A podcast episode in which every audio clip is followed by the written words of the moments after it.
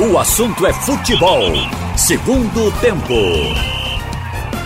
Haroldo Costa. Boa tarde para você. No ar, o assunto é futebol, segundo tempo aqui na Rádio Jornal. Para toda a rede, Rádio Jornal Recife, Rádio Jornal Caruaru, Rádio Jornal Garanhuns, Rádio Jornal Limoeiro, Rádio Jornal Pesqueira e Rádio Jornal Petrolina e também na internet no radiojornal.com.br nos aplicativos. O programa está no ar com produção técnica de Big Alves e Edilson Lima. A sua participação é através do painel interativo da Rádio Jornal. Você manda sua mensagem no site da Rádio Jornal ou no aplicativo. Você também pode mandar a sua mensagem para o painel interativo e aparece aqui na nossa tela. Você é sempre muito bem-vindo à sua participação aqui na Rádio Jornal. Bom, vamos então para a análise desse 0 a 0 de Curitiba Esporte que nós acompanhamos ontem no Couto Pereira. O Carlyle já fez aí um comentário a respeito desses últimos dois resultados do esporte, né? O Guto saiu falando realmente em quatro pontos, acabou voltando só com um dessa passagem por Campinas e Curitiba. Mas o 0 a 0 de ontem foi aquele jogo em que o esporte tinha a bola, mas não conseguiu ser letal. Até o João usou esse termo ontem à noite. E, e, é realmente um termo que talvez explique muito o jogo. Faltou é, é, ser um pouco mais letal, um pouco mais arriscar, né? Arriscar talvez, um pouco mais de ousadia, de definição. O próprio Guto Ferreira falou sobre isso também. Faltou gol, é, botar a bola para dentro. Mas acho que não só isso, né? Um, um pouco mais de, de arremates, de tentativas para tentar, para abrir o placar no Couto Pereira. É, o 0 a 0 foi na minha opinião, justo. Eu não sei se vocês concordam com isso, mas em princípio, pelo que os dois times produziram. No, nós mostramos os melhores momentos mais cedo aqui na TV Jornal e tem uma defesa do Luan Poli, né? Uma defesa boa. Mas só tem aquela. E só tem isso. Eu acho que foi justo, não? Eu, eu acho, veja bom, veja bem. O, o, dos empates, porque o esporte passou a ter 15, esse foi o menos danoso. É. Na verdade, esse empate estava programado, porque do, do, que se debateu aqui sobre os sete pontos que o esporte iria ter em dois jogos, e, e, e em três jogos, perdão. Então, isso ficou visto que o jogo do Guarani é que era o jogo para ganhar. Deu errado ali. Agora, os outros, o resultado foi o que estava mais ou menos previsto. Agora, nesse aspecto aí, do jogo de ontem o que, o que animou é porque você compara o jogo de ontem com o do Guarani. Aí você vê que o esporte evoluiu. Sim. Porque ontem faltou ao esporte finalização, é o que o Carlari falou há pouco aqui. Um, um, jogo não pode ser bom se o time tem condições de ganhar e não ganha. Ele é mais ou menos. Então eu enxerguei assim. Agora, o empate está dentro do programado, e se tratando de equipe de dentro do G4. O que não está programado é você empatar com o Oeste duas vezes e é, é, empatar com o Brasil duas vezes. Só para questionar essa, essa questão aqui, colocar essa questão aqui do empate, o esporte teve 15 empates, sendo que oito dentro de casa. Só para ver que coisa interessante. O esporte empatou com o Oeste na primeira rodada e voltou a empatar com o Oeste na vigésima rodada. O primeiro jogo foi 1 a 1 o segundo jogo foi 0 a 0 Aí o esporte Teve outro empate que foi com o Bragantino. Esse tá ok. Esse empate aqui foi um bom resultado, porque o time merecia. Então, um empate de 1 um a 1 um. Teve um empate com o Figueirense em 0 a 0 Esse foi ruim, porque foi dentro de casa e com um time fraco na competição. Então, esse empate do esporte poderia ter sido evitado. Outro empate do esporte, nos 15, foi com o São Bento, 2 a 2 mas se tratava de um jogo fora, deu para engolir. Outro empate com o Brasil, que eu já falei. Empate com o Guarani, 1 um a 1 um. O jogo foi na Ilha do Retiro, vocês se recordam. O esporte empatou com esse Curitiba que empatou ontem. Empatou dentro da Ilha do Retiro também com 1 um a 1 Está dentro do programa, empate com equipe como Curitiba. Aí vem outro empate com a Ponte Preta em 2 a 2 O jogo foi lá em Campinas, quer dizer, está dentro do que se pode aceitar para o empate. O empate do esporte com o Atlético Goianiense, que veio a figurar até na liderança. Então, o Atlético também é um empate que você aceita, porque é um time do G4 hoje. Aí vem novo empate com o Oeste em 0 a 0 e aí empate do esporte com o Vitória, 2 a 2 Vitória estava numa fase ruim. na hora que empatou com o Sport 2 a 2 mas estava se levantando. Quer dizer, é normal um time grande como o Vitória. Empate com o CRB, rivalidade regional. Aí vem novamente empate com o Brasil e depois o empate de ontem. Esses foram os 15 empates do esporte. Daqui, eu coloco quatro empates como inadmissíveis para o esporte. Lembro, e tá bom aqui que, Haroldo, você e Carlyle vão estar com a mente é, voltada para os jogos vão relembrar.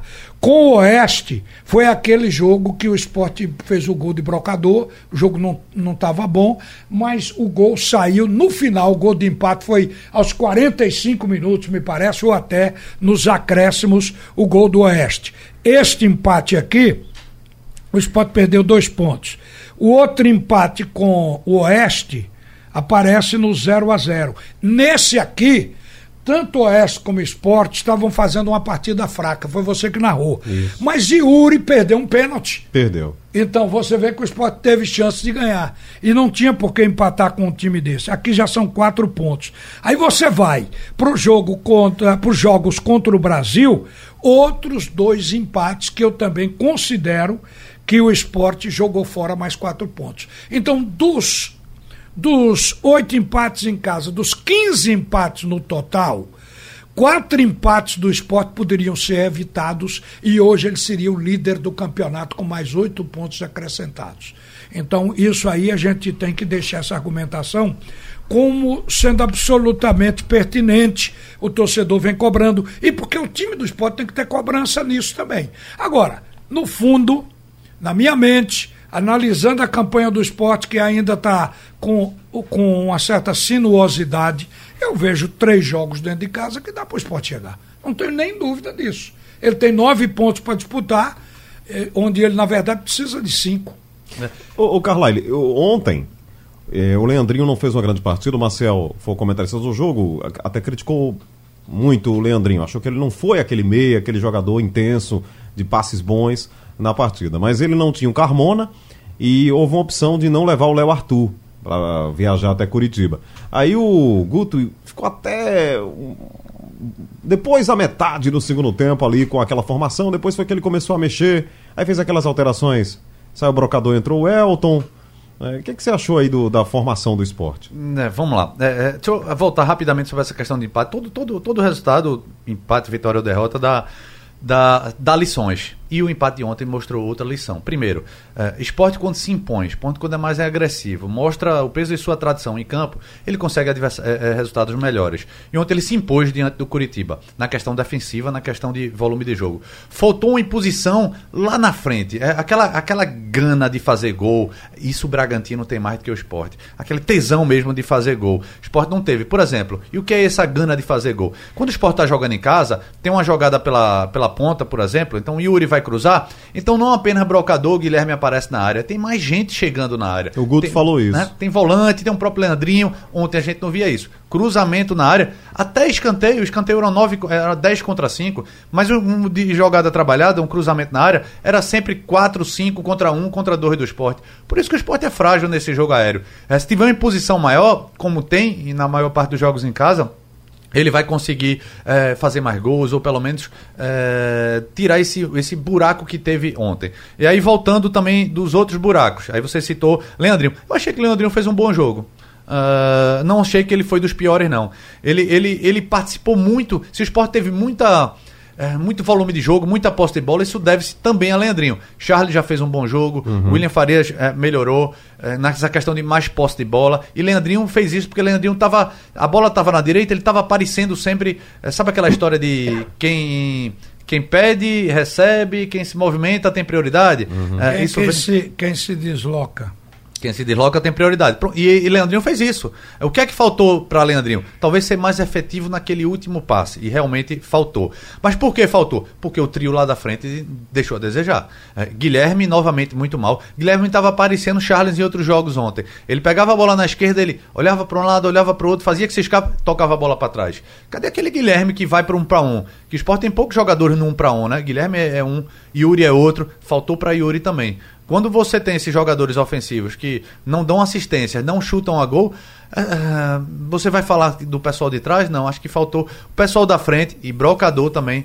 Tecnicamente ele não teve bem ontem. Eu acho que o esporte faltou essa força ofensiva por conta desse trio ofensivo. É, no segundo tempo ele botou Marcinho, o Marquinho já no final. Já no final. É, e o Elton é. pelo brocador, que ali é mais para descansar é. o brocador. Eu não tiraria mesmo. Leandrinho, não. Eu teria tentado fazer algo diferente.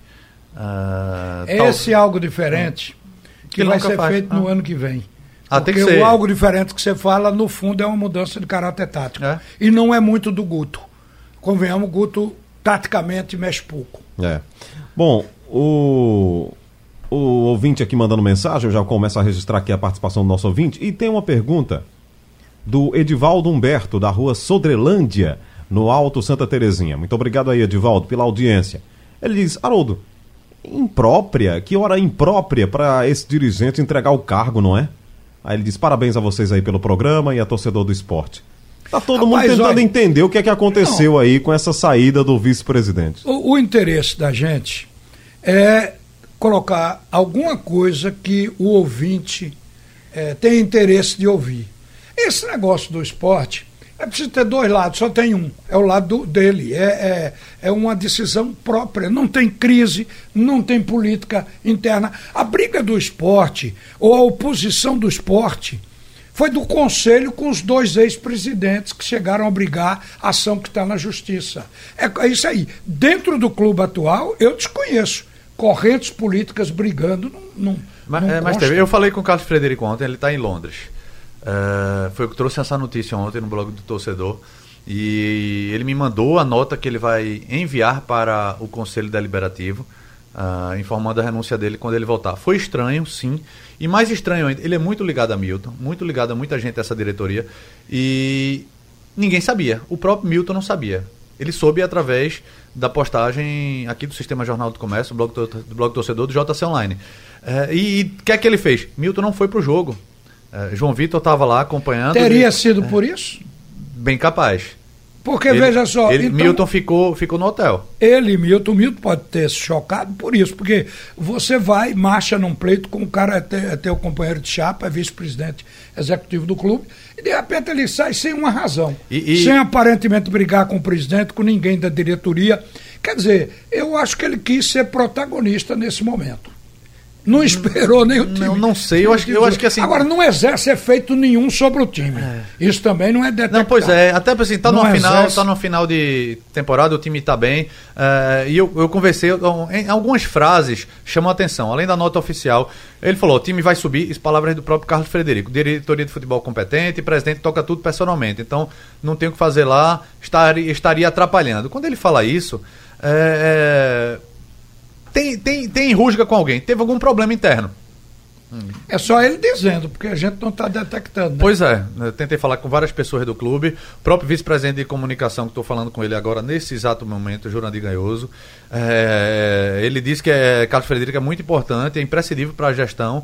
E diz que também foi pego, todo mundo foi pego de surpresa, mesmo com ligação até pessoal com ele, todo mundo foi pego de surpresa e viu isso na postagem do Sistema de Jornal do Comércio ontem. É, tem alguma coisa aí que merece um pouco mais de explicação. É, quando ele voltar, vamos arranjar um inimigo para ele, para poder ver se justifica essa, essa renúncia. É, o, o Vanderson até se pronunciou ontem, né?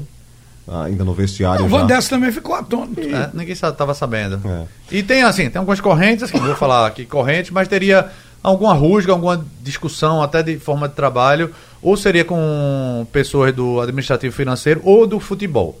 E isso aí só o que vai explicar é a próxima semana quando ele voltar. Essas renúncias assim, elas, elas são feitas quando o cara apresenta um problema pessoal. Estou com pessoa doente na família, não tenho mais tempo para o clube, ultimamente estou passando por essa necessidade de dar cobertura, atendimento à família, uma coisa ou outra. Então ele justifica a saída mas ele está colocando como se for um problema político, ele sair para não atrapalhar, sim, né? Sim, sim. Então é, eu na acho nota que oficial ele diz para manter a pacificação do clube.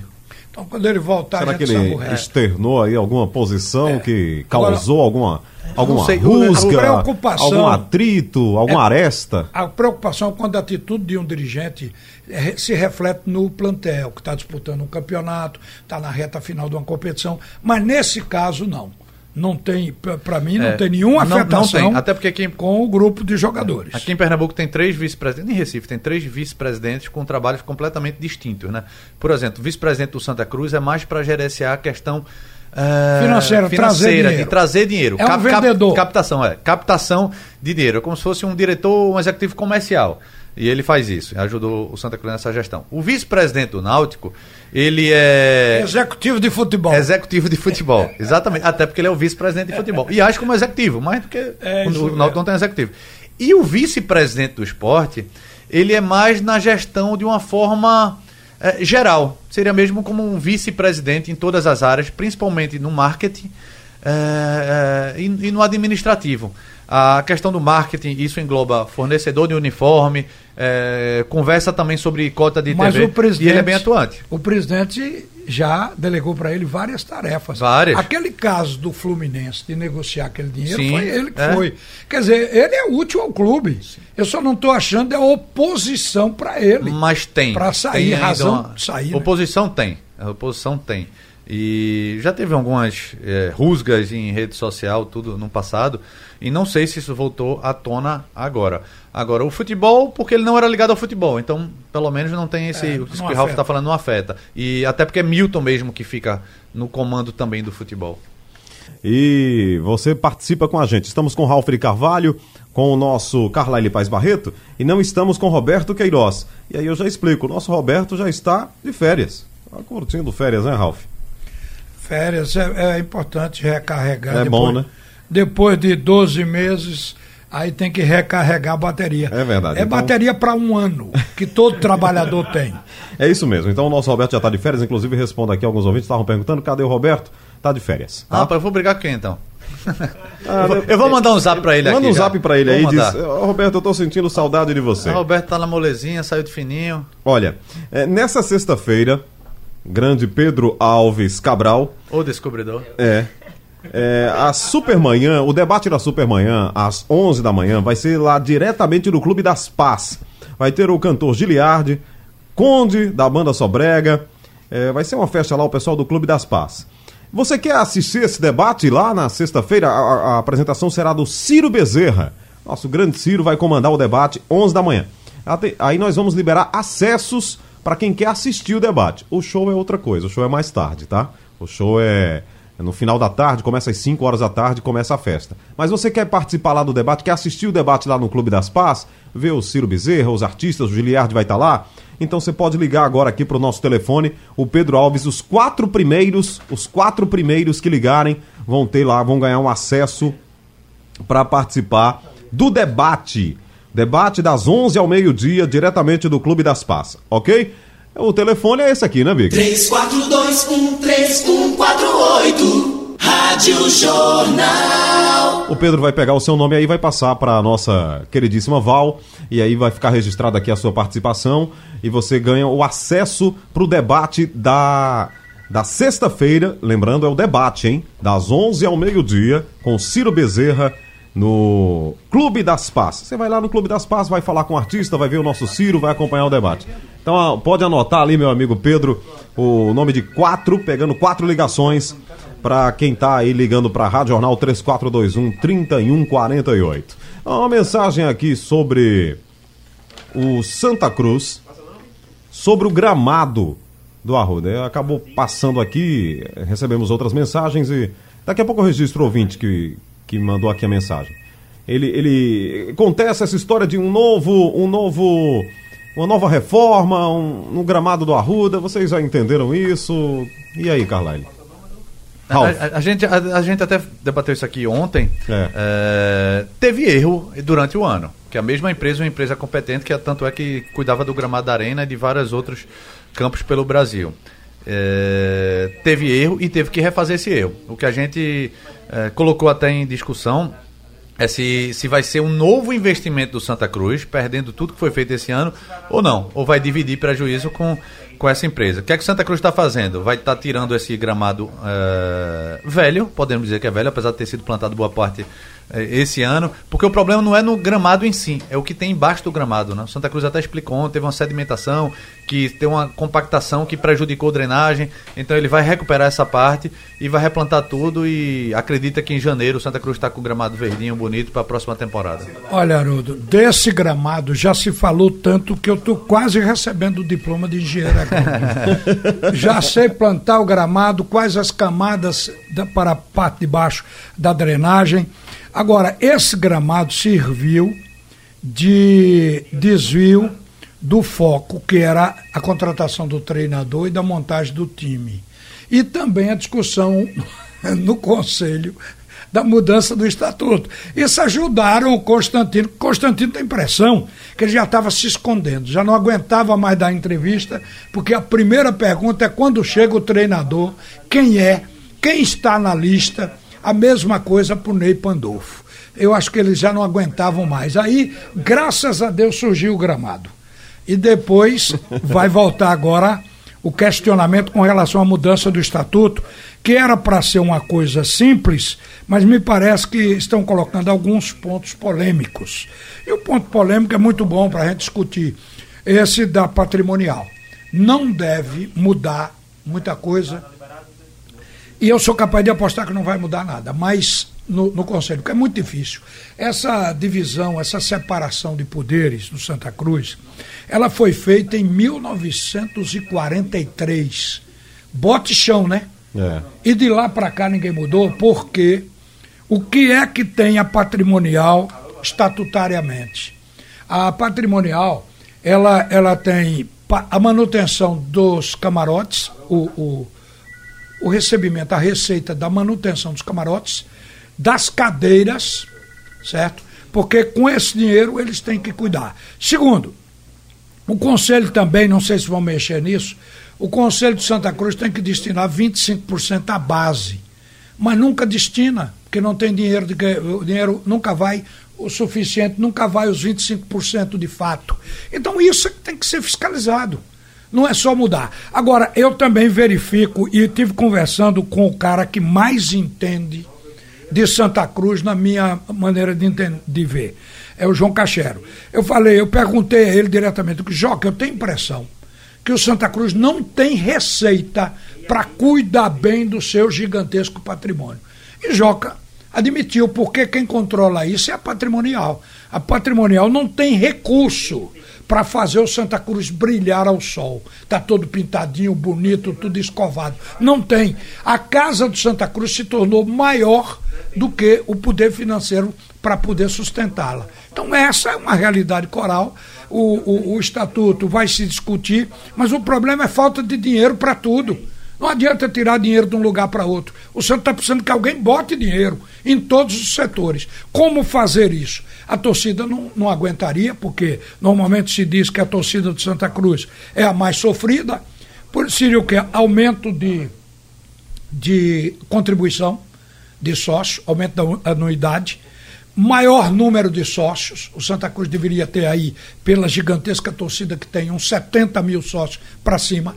É isso que salva o clube. E o que é muito difícil de fazer hoje, né? Muito difícil. Outra coisa, está sem apelo. Não joga. O clube não... saiu da Série A para a Série B, é. caiu para a Série Haroldo, C. É, é difícil fazer, mas você conhece alguma empresa que tem uma exposição na mídia uh, tão grande quanto o clube de futebol? Pois não tem. Ninguém tem. Ninguém. Porque de manhã, de tarde, de noite é rádio, jornal, televisão, blog. Uh, e eles não aproveitam isso. Essa questão de, de sócio, uh, de vez em quando tem uma tem uma campanha, né, chamando uh, torcedor para virar sócio, chamando sócio inadimplente para para voltar para o clube, mas isso devia ser algo permanente. E eu não vejo isso. É, então a, as questões de Santa Cruz são essas aí se debatendo. Na verdade, você vê, o Santa Cruz, quando eu digo que falta dinheiro, e, o, o, o dinheiro para Santa Cruz, ele não vai chegar só do anunciante, do patrocínio. O momento do clube para eh, ter uma publicidade portentosa, que segure tudo, o momento não é o melhor, porque se diz que tem que estar numa vitrine iluminada. E a vitrine iluminada é Série A. O Santa Cruz esteve lá em 2016, né? Teve na Série A. Então Santa é. Cruz caiu para a Série C e está repetindo o ano na Série C. Foi mau aluno. Esse ano vai ter que repetir ano que vem. Então, o Santa Cruz precisa juntar as coisas, sair daí um esforço e aumentar o, o, a quantidade de sócios. Para aumentar a quantidade de sócios, mesmo que o Santa Cruz mantenha essa taxa baixa, baixa, se o Santa tiver uma quantidade enorme, mesmo com pouco dinheiro do associado, ele pode se sustentar. Mas para isso tinha que haver uma conscientização dos tricolores. E a nossa cultura é, quando perde o jogo, o cara deixa de ser sócio, não paga mais. Então isso é que tem que morrer. E não é um esforço para ser feito só pelo Santa Cruz, é para todos os clubes aqui. Eu uma vez sugeri à federação fazer um institucional, deixar rodando na mídia, televisão, jornal, rádio, hoje nas, na, na, mídia de internet também, era uma publicidade para isso, motivando a, a, o cara que é simpatizante, que torce por um clube, em se tornar sócio. Porque seria bom para todo mundo. Essa era uma maneira da federação entrar no rateio, era parte dela, ajudar com uma mídia de conscientização. Porque você não muda a cultura de uma hora para outra, mas você precisa trabalhar cada indivíduo exatamente conscientizando que ele não está fazendo o certo. Ele pode fazer melhor pelo seu clube. É isso que precisa. É, o Leonardo de Vitória, ele fala sobre o presidente do Santa Cruz, aí ele diz que a imagem do presidente está muito desgastada com a torcida e também em relação ao mercado de jogadores. Ele acha que o, o presidente está totalmente queimado, não era hora de uma renúncia. Isso é uma decisão tão unilateral, né? uma decisão tão de foro íntimo. E olha que o presidente do Santa Cruz já teve até problemas de saúde, que poderia até ter se afastado mesmo, mas recuperou, né? graças a Deus, é, recuperou a saúde e está aí no comando do clube. Eu acho essa, esse clima que já foi um pouquinho mais forte ali depois da saída da Série C, foi mais, mais agitado. Não, não, não, vejo. Aí vai virar a cultura do treinador. É, eu não vejo o presidente do Santa Cruz com a intenção de. Ah, não, eu vou deixar o clube porque não, não. o time não ganhou nada. Ele, né? ele precisava fazer, descentralizar um pouco e parece que vai fazer isso, até trazendo um executivo de, de com experiência, bem diferente do que ele fez no ano passado, trazendo Luciano Sorriso, que era o primeiro trabalho dele como, como executivo. Na verdade, ele funcionou apenas como gerente. E agora não, ele traz alguém que tem poder, ou espero que tenha esse poder, de contratação, de reformulação, de pensar o futebol e não apenas ficar o presidente no dia a dia como se fosse funcionário do clube. Isso prejudicial para ele é prejudicial para o clube de uma forma geral, um clube grande como Santa Cruz. E sobre essa história de técnico, aí é cansativo e repetitivo. Aliás, até algumas pessoas ficam nos cobrando, ah, você fala do Santa Cruz, aí sempre cai na história do técnico que não foi contratado e agora, até o Antônio Gabriel trouxe essa informação aí, Ralf. Estão esperando o Itamar Chuli. Que o cara deu errado para trazer, né? É, pois é. é. Esperar um aí, trabalho ruim para voltar. Aí Ralf disse. disse ontem aqui. Um negócio que tá no, não tá dando certo. É um insucesso que vai ser sucesso nosso. Agora ele já é, pegou Vila tem. Nova já caindo pelas tabelas. É, né? Tem. Agora, não, não é, pode responsabilizar, mas a visão que passa é essa. É. Se der errado, serve pro Santa. Quer dizer, não, não Agora pode ser. é preferível esperar um pouco mais. Entende, todo mundo entende, né? O esporte tá aí pro acesso. O Náutico teve o acesso. O Náutico já está renovando quase todo mundo para o próximo ano. E o torcedor do Santa Cruz fica, pô, e aí, minha direção, tá fazendo o quê? É. Claro que é muito mais difícil para o Santa Cruz, porque já sabe que não vai ter cota novamente, a, a diferentemente de esporte e náutico, e tem uma dificuldade ma bem maior. Uh, e é preferível esperar um pouco para trazer alguém que dê resultado, porque também não adianta anunciar um técnico agora, porque não tem time. Ele vai fazer o quê? Vai trabalhar em novembro o quê? Só na, em planejamento? A diretoria pode ter startado esse, esse planejamento. É melhor esperar um pouquinho, talvez até durante esse mês de novembro, e trazer alguém, não com garantia, mas com a possibilidade maior de ficar um ano inteiro.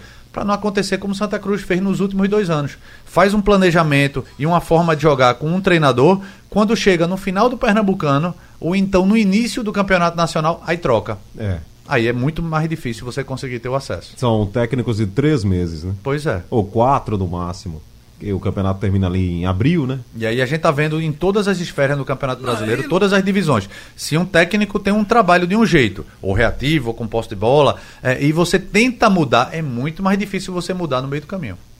O Claudemiro Vilaça, de Petrolina, ele diz: Meus amigos, sem querer polemizar, até porque ele diz que é esporte, por onde anda a taça da, das bolinhas?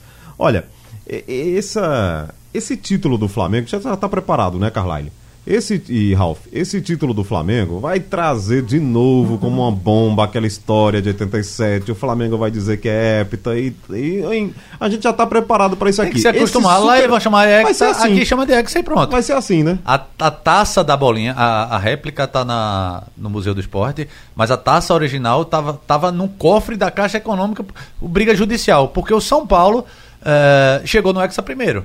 Então seria, deveria estar no Morumbi. Tem mas está preso ação- ainda com essa ação judicial. Tem uma ação aberta aí, pendente, para ser julgada por ainda? Não. Desse, porque Acabou na, tudo já. No STF, eh, eh, você sabe que é a última instância, né? É. Mas o que o Flamengo teria entrado numa outra instância, não, sei Não, se. acabou tudo e, e a. CBF, quando o Ricardo Teixeira era presidente, criou um factoide dizendo: não, tudo bem, o Sport é campeão de 87, mas o Flamengo também é. Quando ele reconheceu aqueles títulos pré-brasileirão da taça Roberto Gomes Pedrosa, taça de ouro, e tanto é que a- hoje o Palmeiras tem nove títulos, o Santos tem nove. E quando ele reconheceu esses outros títulos, ele, ele também colocou o Flamengo como co-campeão de 87. Mas novamente foi para a justiça, em todas as esferas o Flamengo perdeu. Até porque foi o próprio Ricardo Teixeira quem homologou o É. título. É, E, por e um- eu sei, assim. A CBF homologou e com ele sem, assinando. Sem barrismo. E eu sei que é muito difícil, por exemplo, para a imprensa do Rio dizer que o Flamengo não é hexa. É. Está muito próximo para ele, longe. Até porque no, no, no- no bom livro explicativo, o livro de Cássio Zirpolo e de André Galindo, ele, ele explica que o que a, o que a gente estava lendo aqui. O noticiário que a gente estava lendo na época, em 87, não era o que eles estavam lendo. Eles ignoravam completamente o módulo amarelo, ignoravam completamente o, o cruzamento. E quando apareceu o cruzamento, e olha, aquela época diferente daqui, dessa época, não tinha internet, eh, a informação chegava com, com atraso, enfim. E quando teve o, o cruzamento, eles desdenharam. E só depois, pós-título, que eles começaram a ver essa briga. Mas assim, eh, eu entendo que é difícil quando a gente ouve na televisão um programa, mesmo um programa nacional, mas feito no Rio, feito em São Paulo, é muito difícil para os caras lá falarem.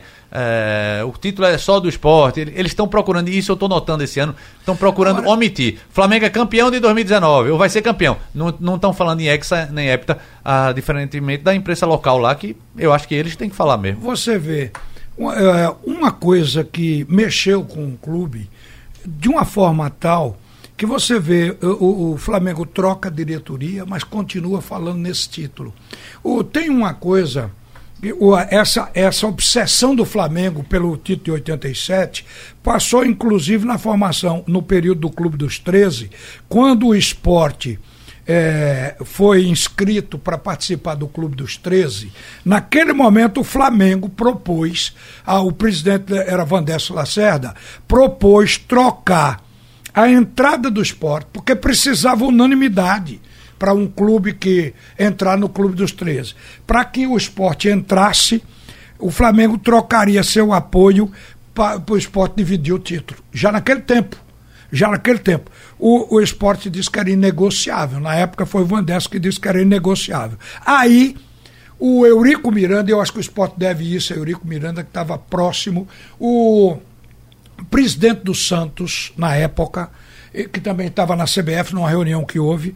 Então, eles dois se revoltaram com a proposta do Flamengo e tomaram a assinatura. Vamos colocar o esporte. Foram patrocinadores do esporte dentro do clube do, do dos 13, exatamente porque eles viram que o Flamengo estava querendo fazer uma chantagem. Então, eu fico imaginando que o Flamengo tentou tudo.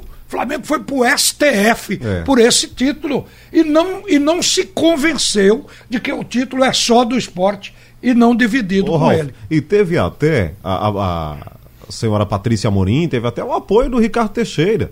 Botou lá a camisa do Hexa, o Ricardo foi lá, fez toda uma cena.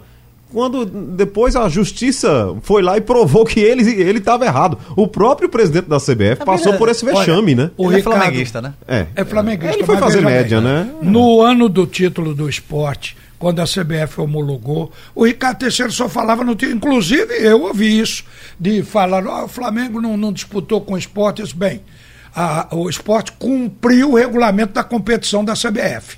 E, portanto, o esporte é o campeão e o representante na Libertadores. Foi por causa da questão da Libertadores. Moral da história, depois, você sabe que por pressão eh, de, de, televisão, pressão de clube, pressão não sei, não, não sei da onde, o Ricardo, embora já fosse. É porque o Ricardo foi presidente depois. O Ricardo na, mudou na, de na, na, época não era ele, não. Mudou Acho que Nabia Bichedi era o vice-presidente, o presidente, esqueci agora, o presidente era outro. É, quando o Ricardo Teixeira to, to, pegou essa, esse factoide para dizer que o Flamengo era co-campeão, isso já foi no, nos anos 2000. Bom, algumas mensagens aqui no painel interativo. O Breno de Fortaleza quer saber se o Náutico renovou com Camutanga. Obrigatoriamente tem que renovar, porque o jogador está em lesão. Então, pela lei, ele tem que renovar pelo mesmo período, no mínimo, que o jogador está contundido. É o mesmo caso de Jorge Henrique. Jorge Henrique está sem jogar seis meses, então no mínimo o Náutico tem que fazer um novo contrato de seis meses. Mas com o Camutango, o Náutico, acho que já renovou, né? O Náutico vai fazer um contrato mais longo e com o Jorge Henrique deve fazer também até o final do ano. E independente se ele estivesse machucado, o Carlyle, acho até um, é válido. Para é? mim foi o melhor zagueiro do, dos cinco, seis que o Náutico tentou durante toda a temporada. O Quando... rapaz era questionado aí em algum momento, é, mas ele depois ele... Jogava com o Suelito, aí, ah, Camutanga foi mal. Aí Diego jogava com o Suelito, ah, Diego foi mal. A zaga foi mal. Aí depois Rafael Rafael jogava, Ribeiro, jogava com o Sueliton. Depois que quando viram, rapaz, o problema será que não é Sueliton? Quando o Sueliton saiu, a zaga melhorou. É isso mesmo. Isso eu falava, eu falava desde o começo da temporada. É. é não é que o é um jogador o Camutanga deu a volta por cima. Né? Deu. Né? Era um jogador que era lento, o posicionamento dele não estava certo. E Camutanga tem muita velocidade. Muito bem. Olha, os ouvintes aqui que ligaram, né, o nosso Pedro Alves Cabral anotou aqui o nome dos ouvintes que vão assistir lá, vão acompanhar o debate do, da sexta-feira no Clube das Paz com Ciro Bezerra, 11 da manhã. O Josias Ataíde Ramos Júnior vai estar tá lá, o Mário Adriano de Lima, o Adão Francisco de Moura e o Ivan Barbosa de Barros. O nosso Pedro vai passar aqui para Val para fazer o controle e aí você vai acompanhar o debate do, da sexta-feira, 11 horas da manhã, no Clube das Paz, diretamente no Clube das Paz o debate das 11 ao meio-dia da Supermanhã. A apresentação do Ciro Bezerra vai estar lá o Giliardi e os artistas. E à noite, aí você tem, a partir das 5 da tarde, a festa do aniversário da Rádio Jornal. Muito bem. Olha, deixa eu falar aqui da Série B, né, Carlyle Ralph? Olha, Temos Ricardo nove Teixeira, jogos hoje à noite. Ricardo Teixeira, Diga. aqui na biografia dele, diz onde permaneceu no cargo de 16 de janeiro de 89 até 12 de março de 2012 né? Isso foi pós, pós 87. Né? Quer dizer, 89, hum. ele ainda viveu a turbulência de 87. É, mas não né? foi. Quem. A, a disputa da Libertadores foi em 88, o presidente era outro. É. Então. Estou com a imagem dele aqui na minha cabeça, mas esqueci o nome. Vou pesquisar aqui ele rapidamente. Está aqui. Muito bem. É, alguns cenários são possíveis para hoje à noite, né, Carlyle? Para ficar mais fácil para o esporte no sábado contra o Criciúma. É claro que o esporte tem que derrotar o Criciúma na Ilha do Retiro, mas nós temos aqui alguns confrontos que são é, mais interessantes da gente observar. Por exemplo, o Atlético Goianiense. O Atlético Goianiense joga contra o Londrina em casa. É favorito, né? É, é.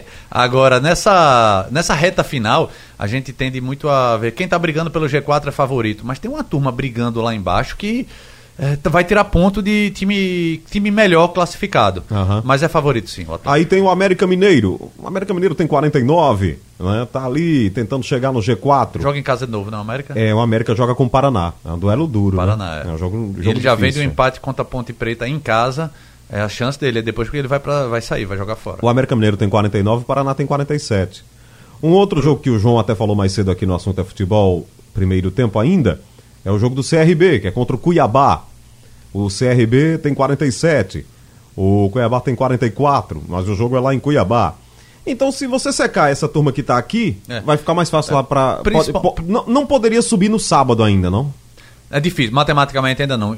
Deixaria bem encaminhado com 60 pontos, mas precisaria. Ele pode até vir a ter um acesso com 60, mas ele é pode subir com 61. É, ele iria ficar a um empate ou certo. a uma vitória então, do acesso. Eh, nos cenários, nos cenários que nós estamos acompanhando aqui, a subida pode ser em Ribeirão Preto mesmo? Pode. Pode. Pode ser. O garantido são cinco pontos. Ele pode fazer ele pode fazer três contra o três Criciúma. aqui e fazer mais três lá. Ou então, se um empate, aí volta com o jogo com o Vila Nova. Vai fazer E aí, aqui. novamente, contra o Vila Nova na Ilha do Retiro. então, tem gente já falando vez, nisso de é, novo, que o Vila Nova está no caminho de é, novo, de na, novo. Na, do esporte. Mas, mas, ele já mas pode tá... ser Ribeirão Preto. Pode Sábado ser. é muito difícil, né? É difícil, mas seria o jogo para encaminhar. Imagina se o esporte, vamos lá, tropeçar de novo. E aí a, a, pressão aumenta, porque já saíram três jogos sem, sem vitória. Mas se vencer o Criciúma, e é muito provável que isso aconteça, ele vai, de, ele vai ficar muito próximo. Muito Olha, próximo. Não pode adiar. Esse jogo que o Sport tem pela frente. A decisão é sábado, é né? sábado. É, o, se o Sport perder do Criciúma, a credibilidade vai-se embora tem nem dúvida, acabou. Aliás, tem até uma pergunta para você. Ele pode até conseguir depois se recuperar, mas vai ficar naquele negócio, não sei não. Tem até uma pergunta para você, viu, Ralf, do ouvinte aqui, mais cedo. Ele perguntava o seguinte aqui, é porque eu passou batido aqui, mas tudo bem. É, a pergunta vai pro ar de todo jeito, menos é. sem o crédito. Se o esporte ainda pode não subir, pode, né? Sim. Ele, ele, tá pode, ele tem 57. É tudo indica que ele sobe nas próximas duas ou três rodadas. Mas se ele parar de pontuar, ele pode ser atropelado. Não, porque né? não tem aqui no histórico que o esporte tenha passado só não é, cinco você, partidas sem ganhar. Você é. só não sobe não tem. se eh, você se não tiver matematicamente classificado. Aí você subiu. Mas enquanto não está matematicamente, você está correndo Até risco o Bragantino. Até, olha, outra coisa também. Houve um, o Bragantino pode também, viu? Pode. Houve um número Perder de empates. Não subia. Um número de empates na rodada passada, que pode ter nas próximas, que pode fazer esse ponto de ponto corte, de corte baixar, é verdade. Sim. Então, esse ponto de corte, quer dizer, se o esporte não for até o ponto de corte, o ponto de corte pode chegar no esporte, porque estava previsto no início de 58 a 62.